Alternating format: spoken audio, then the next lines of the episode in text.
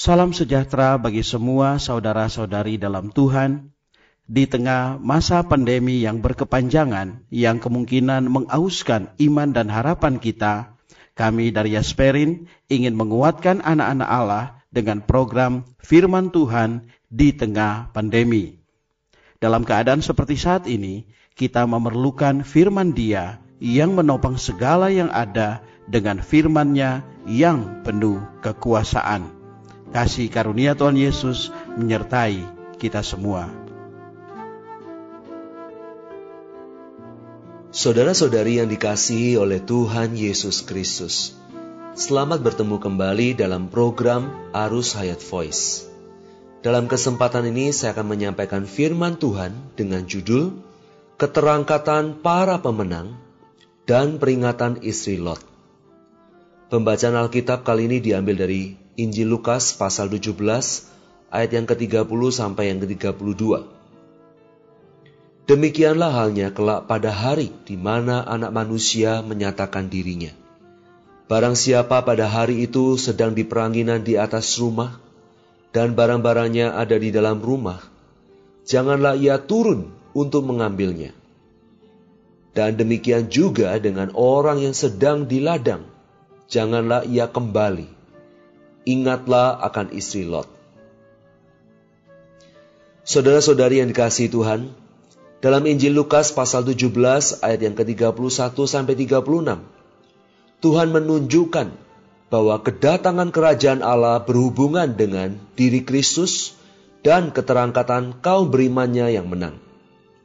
Ini berarti keterangkatan kaum beriman merupakan bagian dari kerajaan Allah. Sebenarnya keterangkatan juga adalah diri Tuhan Yesus itu sendiri. Bila kita tidak memiliki Kristus yang cukup di dalam diri kita, kita tidak mungkin akan terangkat. Keterangkatan yang di dalamnya kita akan mengambil bagian, sesungguhnya adalah diri Kristus sendiri. Bila kita memiliki Kristus di dalam kita sampai pada suatu tingkat yang cukup, kita akan terangkat. Kita dapat membandingkan diri kita dengan sebuah balon dan Kristus yang berhuni dengan helium yang memenuhi balon itu. Semakin balon itu dipenuhi dengan helium, balon itu akan semakin terangkat. Demikian pula halnya, supaya kita terangkat, kita perlu dipenuhi dengan Kristus. Karena itu, keterangkatan merupakan perihal dipenuhi dengan Kristus sampai pada puncaknya menjelang waktu keterangkatan. Helium surgawi itu, yaitu Kristus yang berhuni di dalam kita, akan mengangkat kita. Balon yang dipenuhi dengan helium yang surgawi ini. Dalam Injil Lukas pasal 17 ayat 31 sampai 32, Tuhan menghubungkan peringatan mengenai istri Lot dan sikap para pemenang yang tidak mengasihi atau memperhatikan hal-hal materi. Dalam ayat 31, Tuhan berkata, Siapa saja yang pada hari itu sedang berada di atas rumah, dan barang-barangnya ada di dalam rumah, janganlah ia turun untuk mengambilnya. Dan demikian juga dengan orang yang sedang di ladang, janganlah ia kembali. Ini mewahyukan bahwa sikap kita yang segan meninggalkan hal-hal duniawi dan materi akan menyebabkan kita tidak berbagian dalam keterangkatan para pemenang yang digambarkan dalam ayat 34 sampai 36 bahwa yang seorang akan dibawa dan yang seorang akan ditinggalkan. Dalam ayat ke-32 Tuhan memperingatkan, ingatlah akan istri Lot. Istri Lot menjadi tiang garam karena dia menoleh ke Sodom, seakan-akan hatinya segan meninggalkannya. Pandangannya yang menoleh ke belakang menunjukkan bahwa dia mengasihi dan dia memustikakan dunia jahat yang akan dihakimi dan dimusnahkan oleh Allah yaitu Sodom. Ini menjadi suatu peringatan yang serius kepada kita orang Kristen agar kita jangan mengasihi dunia ini. Istri Lot diselamatkan dari Sodom oleh para malaikat. Tetapi hatinya masih berada di dalam kota yang jahat itu. Waktu malaikat-malaikat itu membawa Lot dan istrinya, mereka berkata, Larilah, selamatkanlah nyawamu. Janganlah menoleh ke belakang dan janganlah berhenti di mana pun juga di lembah Yordan. Larilah ke pegunungan supaya engkau jangan mati lenyap. Lot dan istrinya diperintahkan untuk lari ke depan dan jangan menoleh ke belakang.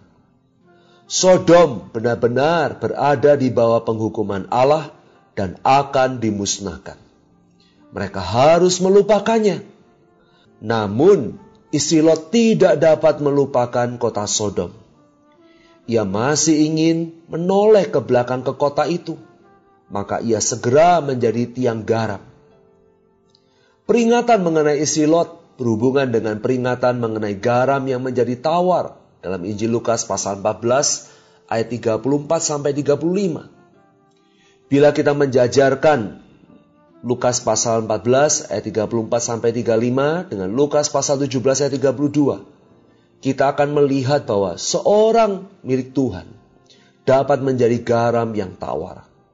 Bahkan menjadi sebuah tiang garam yang tawar kita dapat mengatakan bahwa istri Lot memiliki garam, tetapi garamnya telah kehilangan rasanya. Sungguh ini adalah hal yang memalukan. Menurut Injil Lukas pasal 14 ayat 35, garam mungkin berada di dalam salah satu dari tiga tempat ini. Yang pertama tanah, yang kedua pupuk dan atau tempat lain, bukan di dalam tanah atau pupuk. Dalam kasus istri Lot juga ada tiga tempat. Kota Sodom yang dibinasakan, tempat Lot diselamatkan, dan tempat di antara keduanya, yaitu satu tempat yang memalukan. Tempat istri Lot tetap tinggal di sana sebagai tiang garam. Ini bukanlah tempat bagi orang-orang yang diselamatkan, maupun tempat bagi orang-orang yang dibinasakan, melainkan satu tempat yang memalukan. Jika kita mengasihi Tuhan dan diperingatkan oleh kasus istri Lot, maka kita tidak akan memperhatikan benda-benda materi atau meletakkan hati kita kepadanya. Kita bukan memelihara hayat jiwa kita dengan mengasihi benda-benda materi hari ini yang ditawarkan oleh dunia. Segala kemudahan, kenikmatan, fasilitas di dalam dunia ini, melainkan kita akan rindu, kita akan berdoa untuk dipenuhi dengan Kristus sebagai helium yang surgawi. Kemudian pada kedatangan Tuhan, kita akan bangkit dalam keterangkatan. Semoga Tuhan memenuhi kita setiap hari dengan rohnya, sehingga kita mengasihinya melebihi segala benda-benda materi di dalam dunia ini. Mari kita sama-sama berdoa. Tuhan Yesus, hari-hari kedatanganmu sudah semakin dekat. Dan kedatanganmu sangat berhubungan dengan keterangkatan kami. Tuhan, peringati kami melalui firman saat ini. Supaya kami jangan mengulang sejarah istri Lot yang mengasihi benda-benda materi di dalam dunia yang jahat ini. Penuhilah kami Tuhan dengan dirimu sendiri sebagai udara yang sorgawi, sebagai helium yang sorgawi, sehingga kami dapat terangkat berjumpa denganmu. Di dalam nama Tuhan Yesus Kristus kami berdoa dan mengucap syukur. Amin. Demikianlah firman Tuhan, sampai bertemu di kesempatan berikutnya. Kasih karunia Tuhan Yesus Kristus menyertai kita sekalian. Amin.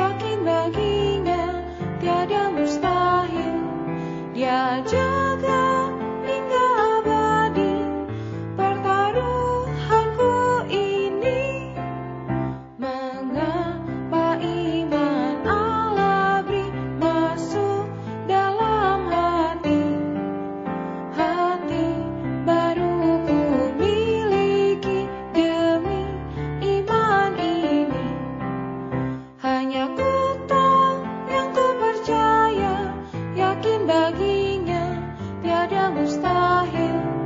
Dia jauh